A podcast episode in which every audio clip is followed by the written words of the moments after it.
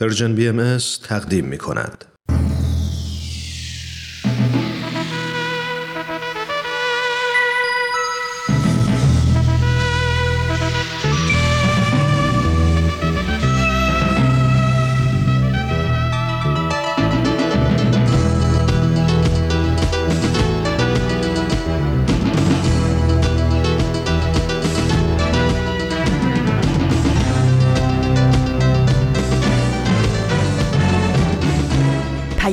دوست. برنامه ای برای تفاهم و پیوند دلها.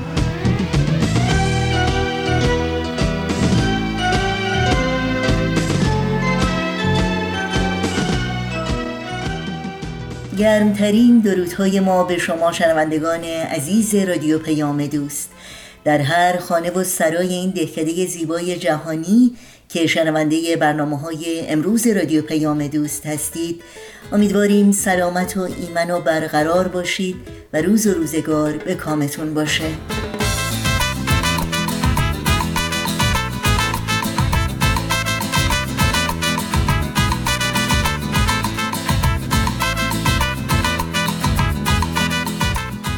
نوشین هستم و همراه با همکارانم پیام دوست امروز دوشنبه هشتم دی ماه از زمستان 1399 خورشیدی برابر با 28 ماه دسامبر 2020 میلادی رو تقدیم شما می کنیم.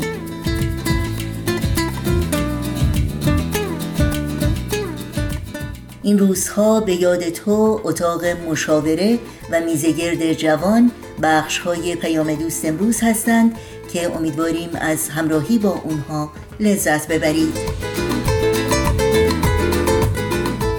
نظرها و پیشنهادهای خودتون رو هم با ما حتما در میون بگذارید و از این راه ما رو در تهیه برنامه ها یاری بدین. برای تماس با ما ایمیل آدرس ما هست info at persianbms.org شماره تلفن ما 001 703 671 828 828 و شماره واتساپ ما هست 001 240 560 24 14 در شبکه های اجتماعی هم برنامه های رادیو پیام دوست زیر اسم Persian BM در دسترس شماست. اطلاعات کامل راه های تماس با ما و همینطور اطلاعات برنامه های رادیو پیام دوست رو می‌تونید در صفحه تارنمای سرویس رسانه فارسی بهایی www.persianbahaimedia.org جستجو کنید.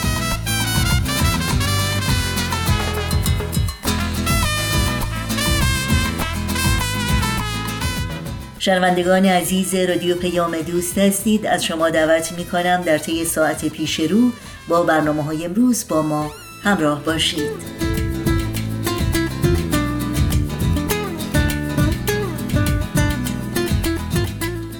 و ما این روزها یادی می کنیم از نه عضو دومین محفل ملی باهایان ایران بعد از پیروزی جمهوری اسلامی که هشت نفر اونها سی و نه سال پیش در روز ششم دی ماه تیرباران شدند. این هشت نفر دو هفته پیش از اعدام در یک جلسه محفل دستگیر شده بودند. عضو نهم به علت کسالت در اون جلسه حضور نداشت. در میانشان پزشک، وکیل دادگستری، استاد دانشگاه، متخصص بیهوشی و اولین زن کارشناس علوم هواشناسی که اولین اطلس جغرافیایی ایران رو تهیه کرده بود به چشم می‌خوره. این هشت عضو در دادگاهی که فقط دو ساعت و اندی طول کشید به اعدام محکوم شدند و اگرچه حکم دادگاه حاکی از اون هست که هر هشت عضو دستگیر شده در دادگاه حضور داشتند اما ویدیویی که از محاکمه اونها سالها بعد به دست اومد تنها هفت عضو مرد رو نشون میده. نسخه کامل این ویدیو که خود سندی است از شهامت، شجاعت و استقامت این فرزندان برومند ایران زمین در سایت آسو قابل دسترسی است.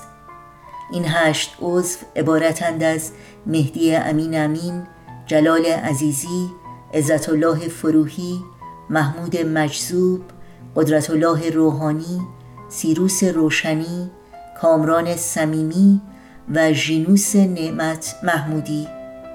عضو نهم این محفل خانم گیتی وحید مدت کوتاهی بعد از شهادت همکارانش ایران رو برای همیشه ترک کرد.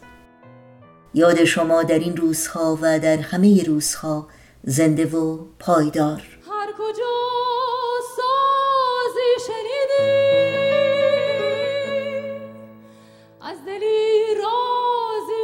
You.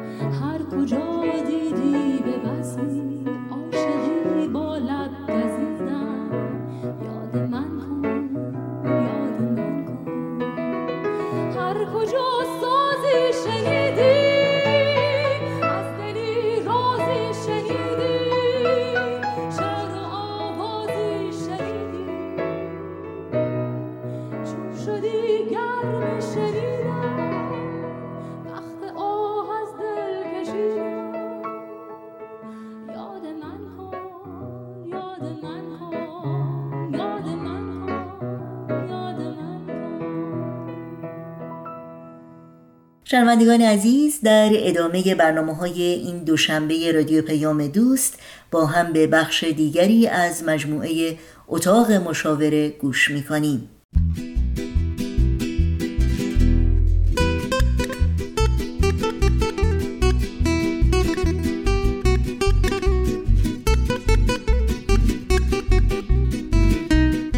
اتاق مشاوره.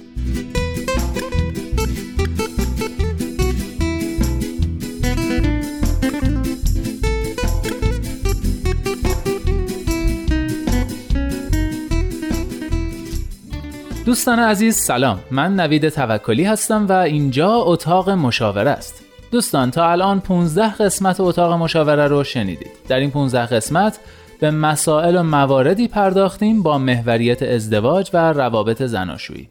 از آشنایی های پیش از ازدواج گرفته تا مشکلات رایج بین زوجین اما در پارت دوم اتاق مشاوره به مسائل ارتباطی و رفتاری مربوط به کودکان و نوجوانان خواهیم پرداخت. پس این شما و این 16 همین اتاق مشاوره با هم داستان امروز رو میشنویم.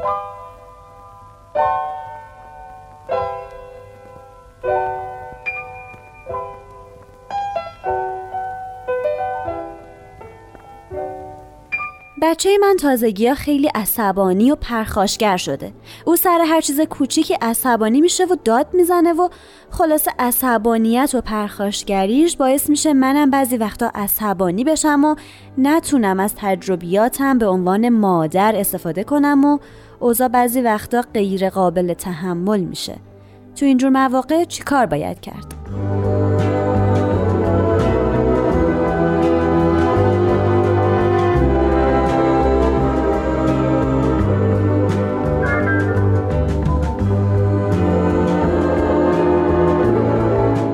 بله دوستان داستان امروز رو شنیدید. موضوع به طور خلاصه پرخاشگریه پرخاشگری فرزندان که خب طبیعتا والدین رو هم عصبانی می‌کنه به خصوص حالا در این مورد مادر رو.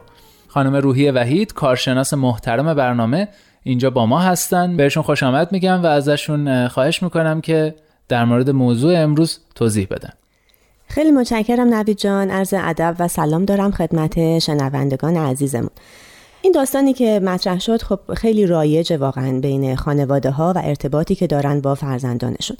اولین چیزی که می‌خوام تاکید بکنم اینه که بپذیریم که بچه هامون یه موقع دچار خشم و عصبانیت میشن. یعنی در واقع این یه چیز خیلی بد و غیر عادی نیست کاری که باید بکنیم فقط تفکیک کنیم خشم و از پرخاشگری. خب دقیقا فرقشون چیه؟ میشه یه تعریف حالا جدا جدا از هر کدومشون ارائه بدین؟ حتما بله. خشم یک احساس طبیعیه و در بین همه انسان ها مشترکه. یعنی همه ما با هر نژاد و قومیت و سن و طبقه خاص و هر چی که در نظر بگیریم احساس ها و نیازهای مشترکی داریم همه ما انسان ها بنابراین خیلی طبیعیه که ما این رو به صورت یک احساس تجربه کنیم که خشمگین میشیم. ولی چیزی که در واقع پرخاشگری نامیده میشه رفتاریه که ما کاملا انتخابی در قبال ابراز خشممون در واقع انتخاب می‌کنیم و اجرا می‌کنیم. بنابراین این انتخاب من میشه که پرخاشگر باشم یا خشمم رو به صورتی ابراز بکنم که کنترل شده است و در موردش می‌تونم حرف بزنم و دنبال راهکار بگردم. این چیزیه که ما می‌خوایم هم به فرزندانمون آموزش بدیم هم شاید یک گام قبل از اون خود پدر و مادر این رو یاد بگیرن به صورت یک مهارت در بیارن که الگوی غلط پرخاشگری رو ندیم. خیلی صادقانه بخوام خدمتون بگم کودکی که پرخاش می‌کنه یاد گرفته. یعنی به هر حال رفتار همراه با عصبانیت داد فریاد حالا یه خود پیشرفته تر در کوبیدن لگت زدن خدای نکرده چیزی رو پرد کرده همه اینها چیزهایی که دیده. حالا من نمی‌خوام بگم که حتما تو خانواده دیده. اگر توی خانواده همچین الگویی ارائه نمیشه ممکنه مثلا توی مهد کودکی که رفته توی مدرسه ای که هست توی گروه نوجوانایی که مهمونی با هم میرن یا دوستی صمیمیتری دارن یا حتی از برنامه های تلویزیون سیدی های کارتونا فیلم ها بازی های کامپیوتری. و خب خیلی مسلمه که بالاخره از یک کدوم از الگوی پرخاشگری داره میاد دیگه. این کار خانواده است که این رو در واقع به یه تعادلی برسونه توجیه بکنه مهار بکنه و یاد بده که خب حالا اگه این کار قرار نکنی چیکار کنی؟ خب ببخشید سوالی که الان پیش میاد اینه که اینجوری که مشخصه ما نمی‌تونیم جلوی این یاد گرفتن پرخاشگری یه جورایی بگیریم چون حالا خانواده رو خودمون رو کنترل کنیم بله. محیط فرزندمون رو کنترل کنیم. دیگه الان ماشاءالله تو عصر تکنولوژی انقدر چیز هست که بچه بخواد ازش یاد بگیره حالا چیکار باید در واقع این والدین انجام بدن که بتونن به قول شما اینو به تعادل برسونن؟ شاید اولین کار اینه که ما بشناسیم در مورد کودکمون بگردیم دقت کنیم و متوجه بشیم که چه عواملی اون رو عصبانی می‌کنه. چی بچه من رو عصبانی می‌کنه؟ حالا من یه چند تا مورد رو پشت سر هم میگم که به نظر میاد اینا اغلب مواردیه که کودک رو عصب حالا کودک یا حتی نوجوان رو می‌تونه عصبانی بکنه. اولین مورد اینه که کاری رو درست انجام نده. که در واقع عصبانیش می‌کنه که چرا من نتونستم خوب انجام بدم. یه سوال برای اعتماد به نفسش و توانایش یا اینکه مورد توهین تحقیر و خدای نکرده ناسزا قرار بگیره. حالا چه از طرف گروه دوستانش چه توی خانواده. سوم اینه که ترد بشه. فرزندی که ترد شده حالا از جمع دوستاش از جمع خانواده فکر می‌کنه به حسابش نمیارن براشون احترام لازم رو قائل نیستن دچار خشم میشه. چهارمی اینه که واقعا آزار دیده باشه مورد آزار دیگران قرار بگیره. یا پنجمین مورد این که امتیاز برای کاری که انجام داده نگیره. یه کاری که فکر می‌کنه خیلی حالا مثلا خوب از عهده بر اومده اصلا نادیده گرفته بشه. این می‌تونه خشمگینش بکنه. ششمی که خیلی هم مهمه اجبار داشته باشه به انجام کاری یا بیشتر اینکه اجبار داشته باشه به صبر کردن و منتظر بودن. این حتی ما بزرگسالا رو هم از کوره به در می‌کنه به اصطلاح. هفت قوانین ناعادلانه. یعنی چیزی که نه در توانشه که انجام بده یا حتی پیروی بکنه و یا اینکه هیچ عدالت و انصافی درش نیست. بسته به سنش دست بسته به موقعیتش. در واقع کودک تواناییش خواستش استعدادش داره نادیده گرفته میشه. هشت جریه دار شدن احساسش هست. نه وقتی که احساس ناتوانی و شکست می‌کنه.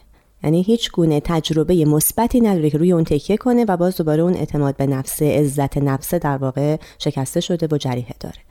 اینا مواردی که حالا بیشتر من دیدم و به ذهنم رسید که الان بگم. ولی پدر و مادر می‌تونن با دقتی که می‌کنن روی رفتار کودکشون مخصوصا وقتی که داره اون عصبانیت و پرخاشگری رو بروز میده می‌تونن بفهمن که چی باعث این عصبانیت شده. سعی کنیم خودمون رو بذاریم جای فرزندمون. از چشم او از موقعیت و دیدگاه او ببینیم که چی او رو به این خشم عمیقی در واقع رسونده که حالا داره با یه رفتارهای خیلی عجیب و غریبی که خودش هم می‌دونه بده و احتمالا تنبیه و محرومیت دنبال داره وادار کرده در واقع.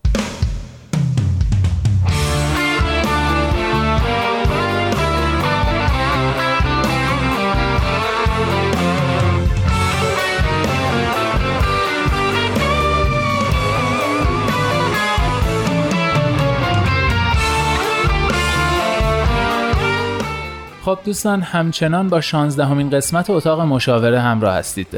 موضوع این برنامه پرخاشگری فرزندانه و در واقع عصبانیت و خب گاهی پرخاشگری بچه ها مواردی رو خانم وحید کارشناس محترم برنامه در برای عصبانیت بچه ها مطرح کردن که چیزی که به نظرم جالب اومد اینه که این نه موردی که مطرح کردین خانم وحید همه خیلی معقوله. یعنی هر آدمی رو این چیزا عصبانی می‌کنه مثلا احساس ترد شدن یا احساس یعنی کسی بهتون توهین بکنه یا مواردی از این دست؟ کاملا درسته و همین که اول عرایزم خدمتون گفتم بپذیریم که واقعا بچه من گاهی وقتا حق داره که خشمگین بشه. این درکی که در واقع به والدین بهش می‌رسن خیلی در تعدیل احساس او و کنترل رفتارش موثره. پس در واقع بحث ما این نیست که کسی عصبانی نشه. بله. بحث ما اینه که این رفتار بعد از عصبانیت باید چه جوری باشه؟ در واقع به شکل پرخاشگری بروز نکنه. کاملا درست. خب موارد مربوط به والدین رو اشاره کردید. حالا خود بچه ها چی کار می‌تونن بکنن برای کنترل خشمشون یا برای به تعادل رسیدن بعد از خشمشون؟ مرسی که اینو پرسیدین. ببینید یه سری نشانه ها هست که برای خود آدم هم حالا همونطور که اشاره کردین حالا حتما کودک نیست نوجوان نیست حتی بزرگسال هم. یه چیزای نشانه های هشداره برای من که می‌تونم بفهمم که او دارم میرم به اون مرزی از عصبانیت که شاید به یه رفتار پرخاشگرانه منجر بشه.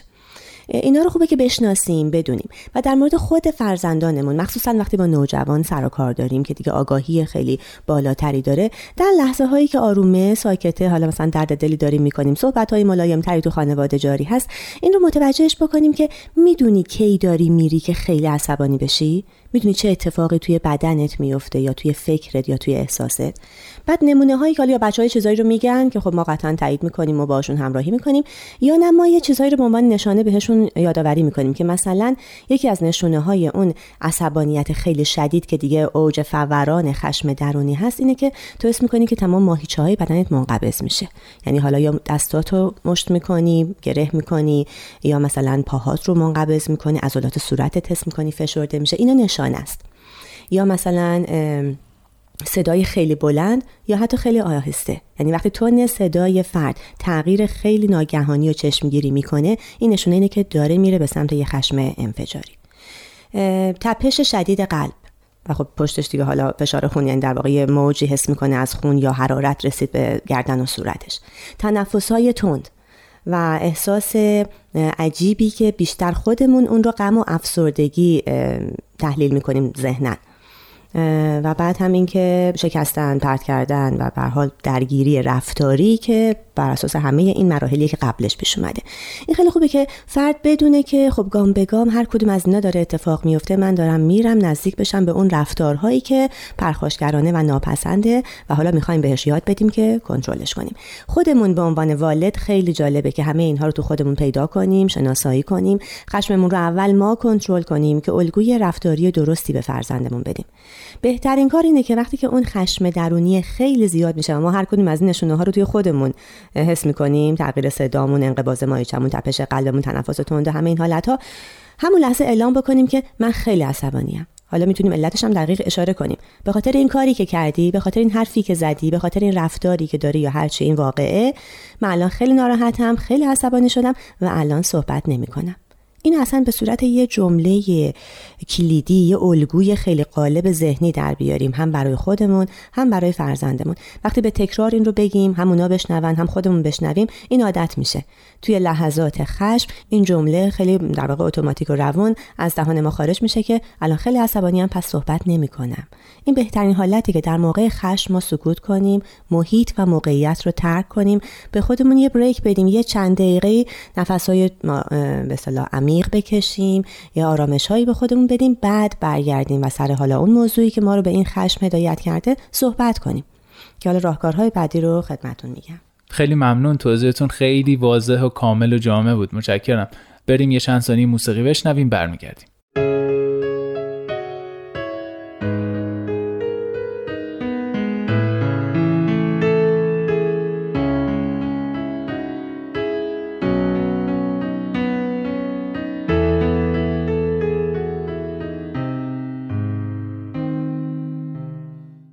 خب خانم وحید فکر کنم الان وقتشه که در مورد راهکارا صحبت کنیم همونجوری که گفتید چون تا الان در مورد علائم و دلایل خشم حالا چه در بزرگسالان چه به خصوص در مورد بچه ها صحبت کردیم. چه راهکارهایی حالا شما پیشنهاد می‌دید؟ البته سکوت رو گفتید که یکی از مهمترین راهکاراست ولی دیگه چه راهکاری پیشنهاد می‌دید؟ ببین در واقع سکوت شاید نه. ما یه وقفه ایجاد می‌کنیم. به خودمون و به اون طرف مقابلمون یه فرصت میدیم. ولی میدیم آها بریک یعنی رها می‌کنیم حتی موقعیت رو ترک می‌کنیم حرفی نمی‌زنیم ولی حتما برمیگردیم و دربارهش صحبت می‌کنیم. یعنی در واقع شاید به عنوان اولین راهکار خیلی مهم می‌خوام بگم که درباره احساسمون صحبت می‌کنیم. ما احساسمون رو انکار نمی‌کنیم حبس نمی‌کنیم. بنابراین اینکه مثلا بچه تفلکی من فکر بکنه که انقدر پرخاشگری یا عصبانیت کار بدیه که البته حق داره پرخاشگری کار بدیه ولی اون خشم و عصبانیتیه نه اون یه احساسه. انقدر فکر کنه بده که مدام در خودش سرکوب کنه خودش رو سرزنش بکنه که من حق ندارم عصبانی بشم. اینو بهش یاد بدیم که می‌تونی خشمگین بشی از دست آدم ها ولی باید در موردش صحبت کنی یعنی ابراز کنی که من از این کار از این موقعیت از این ماجرا ناراحت و خشمگینم. من الان عصبانیم. پس اینو حبسش نکنیم انکارش هم نکنیم بپذیریم و مطرحش کنیم. حالا دو حالت داره توی این راهکارهایی که می‌خوام بگم. یه وقت که این خشم حالا در مراحل اولیه است. یعنی هنوز نرسیدیم به اون نشانه های هشدار دهنده انفجاری که خدمتتون عرض کردم. یعنی می‌بینم که آره یه احساسی داره در من غلیان می‌کنه میاد بالا احساس خشمه برام خوشایند نیست موقعیت. اینو شروع می‌کنم الان در موردش صحبت کردن و اعلام کردن. اگر نمی‌تونم توی همون موقعیت با اون فردی که عامل خشم منه صحبت بکنم حتما میام با کسی که اعتماد دارم در مورد خشمم صحبت می‌کنم. می‌خوام بگم این چیز نیست که به حال سعی کنیم فراموشش کنیم تو خودمون بریزیم. چون بعدا یه جایی که اصلا معقول نیست و حتی خودمونم تعجب می‌کنیم منفجر میشیم. بعد میگیم که ای وای من چرا مثلا سر این آدمه خالی کردم؟ انقدر واقعا از دست این عصبانی نبودم. پس یا همونجا توی موقعیت در مورد احساسم صحبت می‌کنم اعلام می‌کنم این من ناراحت کرده این منو عصبانی کرده و سعی می‌کنم که جرها تعدیلش کنم حل و فصلش کنم یا نه موقعیت رو ترک می‌کنم با کسی که اعتماد دارم که خب معمولا ما به بچه های این اعتماد رو میدیم که تو همیشه در مورد هر چیزی می‌تونی بیای با من پدر یا با من مادر صحبت کنی. یا اگر بچه ها خواهر برادری دارن که بزرگتره و خیلی حالا باش صمیمی هستن میرن پیش اون معمولا دوست صمیمی دارن. و یا گاهی وقتا واقعا دیده میشه که معلم ها خیلی خوب با بچه ها ارتباط گرفتن. به هر حال میره پیش کسی که اعتماد داره در مورد خشمش صحبت می‌کنه. راهکار بعدی اینه که واقعا آموزش بدیم به فرزندمون. دیگران رو سرزنش نکن.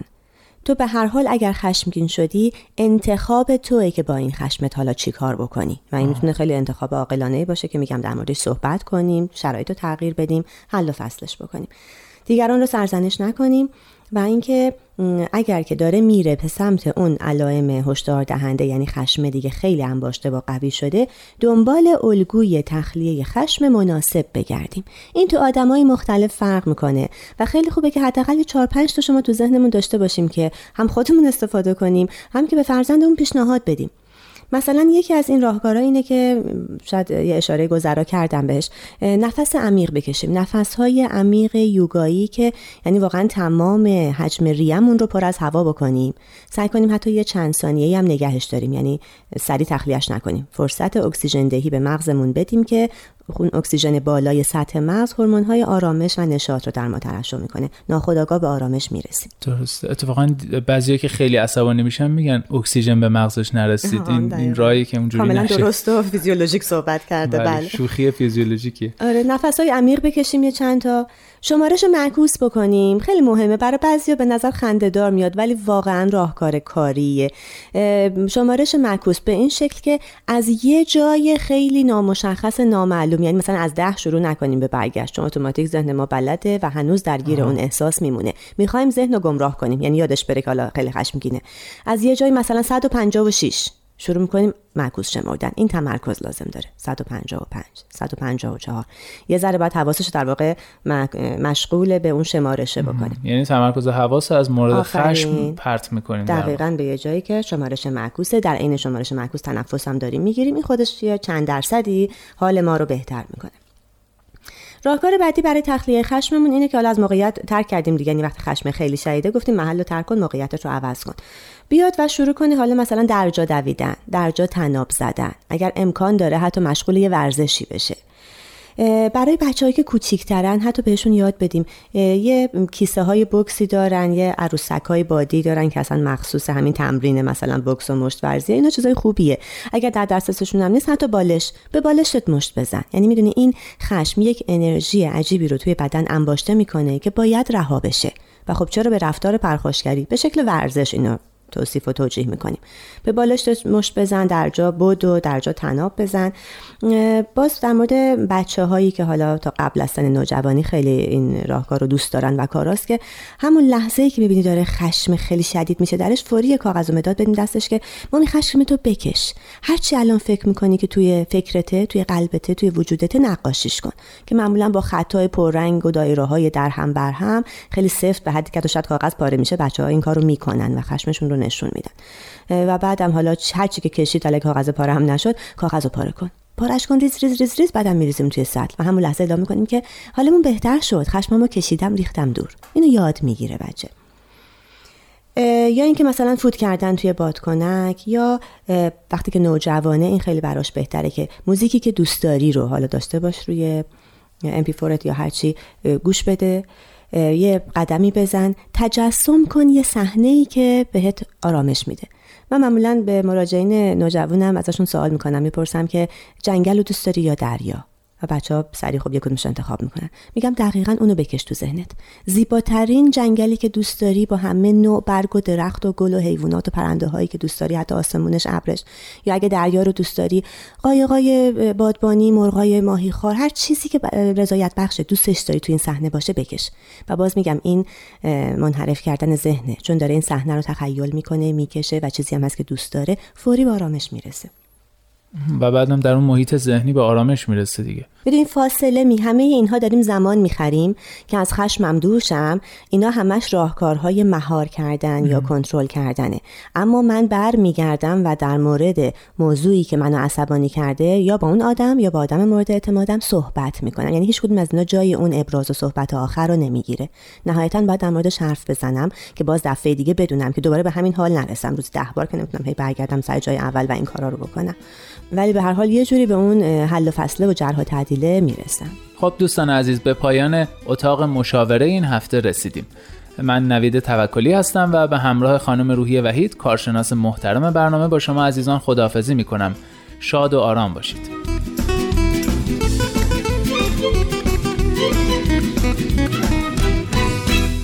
امیدوارم از برنامه اتاق مشاوره لذت بردید این برنامه و همه برنامه های رادیو پیام دوست رو می‌تونید در شبکه های اجتماعی فیسبوک، یوتیوب، اینستاگرام، ساوند کلاود و تلگرام زیر اسم بی ام دنبال بکنید و مشترک رسانه ما باشید. آدرس تماس با ما در پیام رسانه تلگرام هست at Persian BMS contact. تا بخش بعدی برنامه های امروز رادیو پیام دوست با هم به قطعه موسیقی گوش کنیم.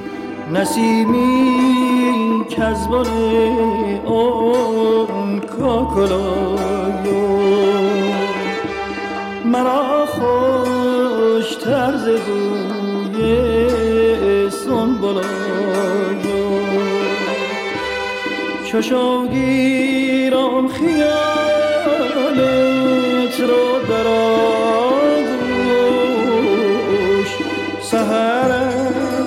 از نسترم بوی سهر از بوی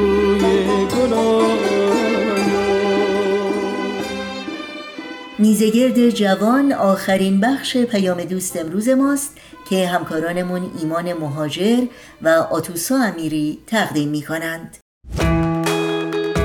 من یه جوونم شاد و پر انرژی.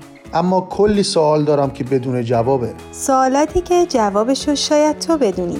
پس بیا همراه من شو. تا تو این مسیر من و تو ما بشیم.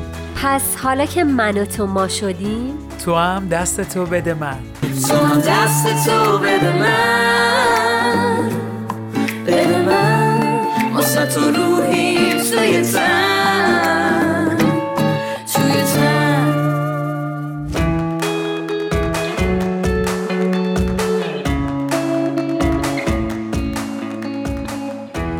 اینجا برنامه میزگرد جوان هست. در خدمت دو میهمان عزیز هستیم. من آتوسا امیری به همراه همکارم ایمان مهاجر در خدمت شما هستیم. خوشحال میشیم که تا آخر برنامه ما رو همراهی کنیم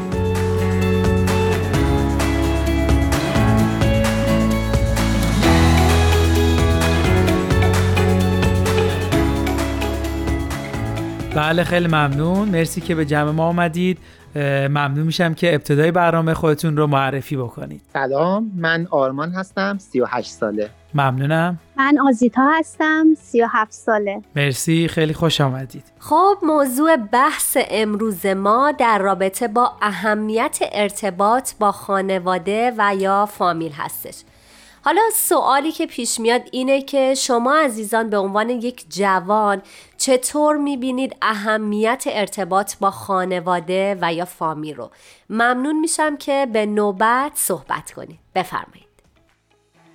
به نظر من خانواده و فامیل از مهمترین گروه های شروع کننده هستند که به خاطر تماس مستقیم چهره به چهره و روابط صمیمی که اعضا با یکدیگه دارن می‌تونه یک محبت خیلی عمیق و درونی رو برای تک تک افراد یک خانواده و فامیل همراه داشته باشه. مرسی. خیلی عالی بود آرمان جان. آزیتا جان در خدمتتونیم. خانواده در واقع از نظر من مکانی و کانونی برای امنیت و آرامش افراد هست. موقعی که ما در زندگی روزمره سر کار میریم دانشگاه میریم بیرون میریم با یه سری تنش ها و مشکلات و استراب های روبرو هستیم که وقتی که برمیگردیم توی خونه دوست داریم که اون خانه، کانون خانواده انقدر گرم و صمیمی باشه که ما توی اون محل به اون آرامش و امنیت و در واقع آسایشی که لازم داریم برسیم.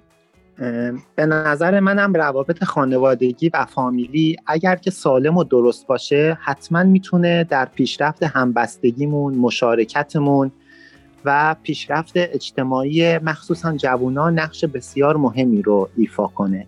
چقدر عالی. مرسی از هر دوی شما عزیزان که به نکات مهمی اشاره کردید.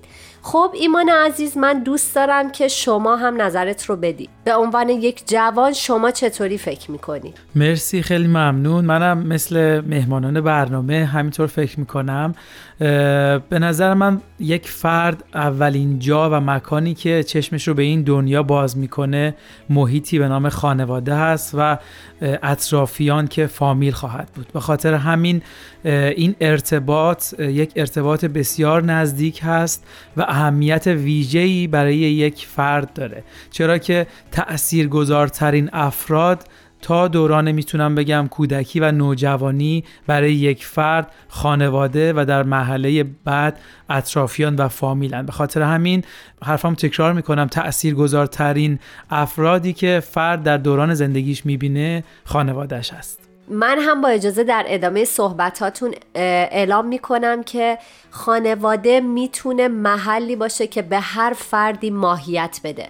از اونجایی که انسان ها موجوداتی اجتماعی هستن و دوست دارن که با افراد دیگه در تعامل باشن و ارتباط برقرار کنن تا بتونن نیازهاشون رو برطرف کنن آموزش ببینن و رشد کنن خانواده می‌تونه محیط امنی باشه که این نیازها به خودی خود در اون برطرف بشه.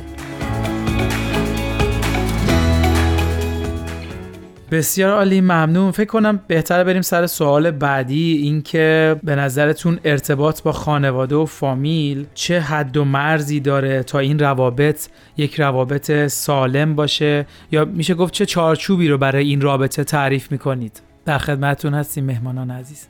من فکر می‌کنم در خانواده هایی که احترام به همدیگه و محبت و مشورت وجود داشته باشه تمامی اعضای خانواده مشتاق تعامل و معاشرت با همدیگه هستن.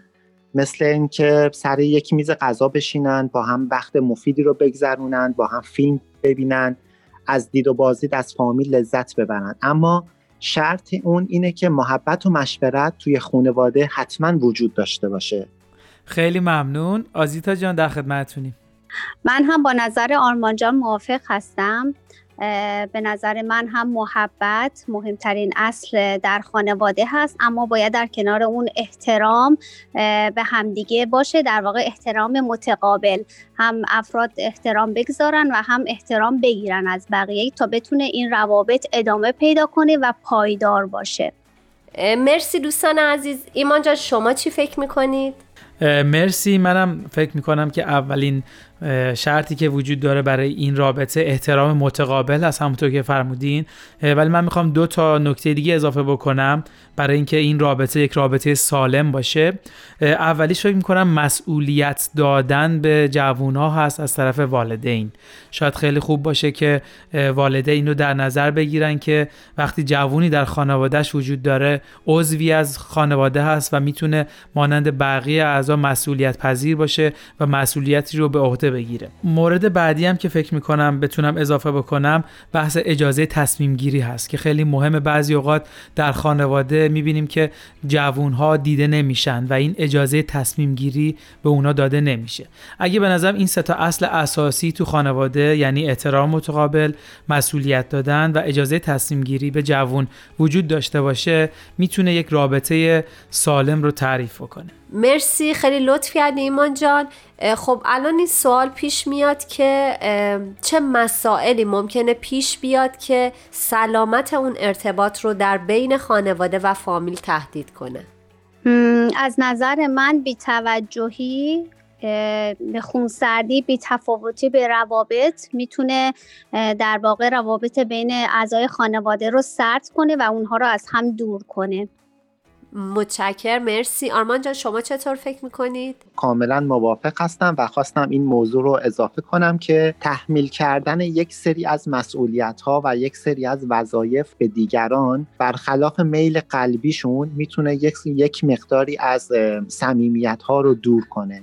خیلی ممنون. متشکر منم دوست دارم اضافه کنم که شاید مشخص کردن حد و مرزها هم می‌تونه کمک کنه به سلامت ارتباط. در اینکه اعضای خانواده باید با همدیگه صمیمی باشن مشورت کنن به هم احترام بذارن و با هم دیگه صحبت کنم و راحت باشن شکی نیست. اما خیلی خوبه که اشاره کنم هر کدوم از ما به خاطر تفاوت بینش، دانش و تفاوت تفکری که داریم ممکنه یک دایره راحتی برای خودمون در نظر گرفته باشیم و احتیاج داشته باشیم که در برخی از مسائل کسی وارد اون هیته نشه. و اگر که ما بتونیم اون حد و مرزها رو رعایت کنیم و صمیمیت رو قاطی این مسئله نکنیم فکر می‌کنم که بتونیم که یک ارتباط رو سالم نگه داریم. خب اگه منم بخوام به این موضوع نکاتی اضافه بکنم به نظر من یکی از مهمترین مسائل اینه که در از والدین و جوانها فکر نکنن که در مقابل همدیگه هستن بلکه یک تیم هستن و همراه هم. این خیلی نکته مهمیه. یا اگه بخوام به یک زبون دیگه بگم والدین و جوونها دوست هم هستن. این نکته خیلی می‌تونه تأثیر گذار باشه در روابطی که بین در اصل جوان و خانواده وجود داره و ارتباط مؤثری که می‌تونه از این طریق ایجاد بشه. و نکته مهمم که فکر می‌کنم عزیزان فرمودن این ارتباط یک ارتباط دستوری نیست. یعنی ما به عنوان والدین یا ما به عنوان جوان نمی‌تونیم موضوعی رو دستور بدیم در اصل به طرف مقابل. و اینم در نظر داشته باشیم که والدین هدف خیر دارن از صحبت ها و نصیحت هایی که به ما می‌کنن. یعنی این باید فکر می‌کنم پشت ذهن هر جوون باشه که هدف همه والدین خیر در از فرزندانشون هست. من این نکات به ذهنم رسید. ایمان جا اگه اجازه بدی در ادامه صحبت های شما عزیزان می‌خواستم بگم که داشتید صحبت می‌کردید یک مفهوم در رابطه با صمیمیت به ذهن من رسید. اینکه ما اگر که در خانواده احساس صمیمیت می‌کنیم مهمترین فاکتورهایی که رعایت می‌کنیم باید این باشه. اینکه بتونیم خودمون باشیم راحت باشیم اگر مسئله پیش میاد بالغانه صحبت کنیم حرف هامون رو بزنیم و اجازه بدیم بشنون و شنیده بشیم. صمیمیت به این معناست. چون ممکنه که در بعضی از خانواده ها بشنویم که ما با خواهر یا برادرمون خیلی صمیمی هستیم. اما نمی‌تونیم راحت حرف دلمون رو به اونا بزنیم.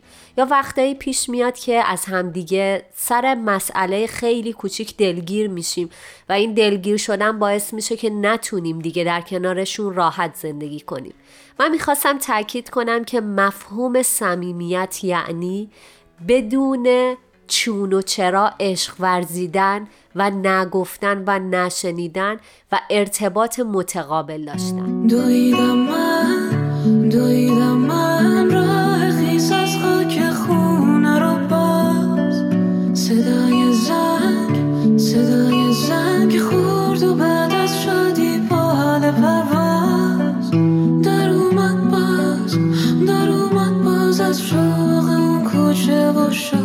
دریا لبم خندون. سرم سرمست گریه یادم نیست.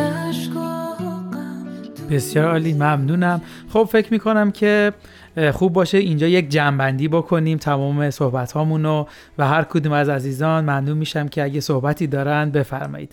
در خدمتتون هستیم. من فقط می‌خواستم یک نکته رو اضافه کنم که همه ما می‌دونیم که جوونا بیشتر دوست دارن که بیشتر وقتشون رو با دوستاشون و با همسن و سالاشون بگذرونن.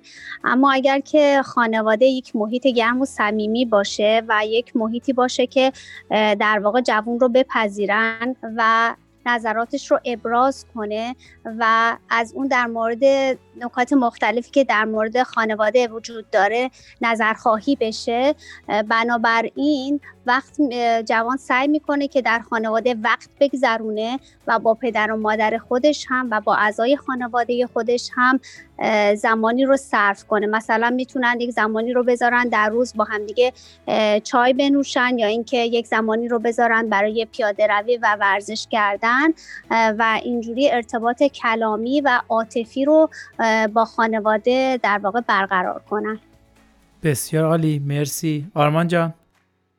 من در تکمیل صحبت های آزیتا جان می‌خواستم فقط یک موضوع کوچیک دیگه ای رو اضافه بکنم و این و این موضوع در راستای مشورت در خانواده هست که اگر که مادر و پدرها بتونن در مورد مسائل کاملا پیش پا افتاده و حتی بزرگتر مثلا برای مسافرت رفتن یا تغییر دکوراسیون منزل نظر نوجوانان و جوانان رو بپرسند و از این نظرات استفاده کنند به اعتقاد من محبت و همدلی نقش پررنگتری رو در خانواده ایفا می‌کنه و کانون خانواده کانون گرمتری خواهد شد. بسیار عالی مرسی از همتون. منم خیلی کوتاه می‌تونم اضافه بکنم. اینو باید درک بکنیم که ممکنه بین والدین و جوونها بعضی اوقات تفاوت نسل وجود داشته باشه و اینو درک کنیم که همدیگه رو بپذیریم چه به عنوان والدین چه به عنوان جوان. و درک متقابل رو در خودمون سعی کنیم پرورش بدیم و همین تفاوت‌ها رو بپذیریم و با همونطور که اشاره کردید با جلسات مشورتی با گفتگوهای صمیمانه در کانون خانواده بتونیم یک زندگی سراسر محبت و سرور و موفقیت رو در کنار هم تجربه بکنیم. مرسی. خیلی ممنون از شما عزیزان. من هم برنامه میزگرد جوان رو با این شعر زیبا از سعدی به پایان می‌برم. بنی آدم اعضای یکدیگرند که در آفرینش ز یک گوهرند. چو عضوی به درد آورد روزگار دگر عضوها را نماند قرار. خیلی ممنون از شما عزیزان بله، که به مرسی. برنامه ما تشریف آوردید و کمک کردید که ما یاد بگیریم. خیلی ممنون از شما. مرسی از شما که ما رو به برنامهتون دعوت کردید. مرسی خیلی ممنون و فکر می‌کنم حالا نوبت شنوندگان عزیزمون باشه که به این سوال پاسخ بدن که ارتباط با خانواده و فامیل برای یک جوون چه اهمیتی داره. مرسی که ما رو همراهی می‌کنید. خیلی ممنون روزگارتون خوش.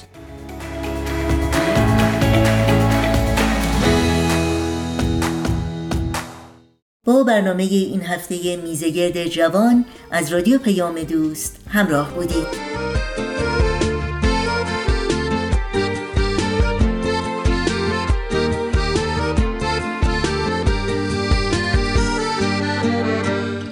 شنوندگان عزیز رادیو پیام دوست به پایان برنامه های امروز می‌رسیم. همراه با تمامی همکارانم در بخش تولید رادیو پیام دوست همگی شما رو به خدا میسپاریم. تا روزی دیگر و برنامه دیگر شاد و پایدار و پیروز باشید.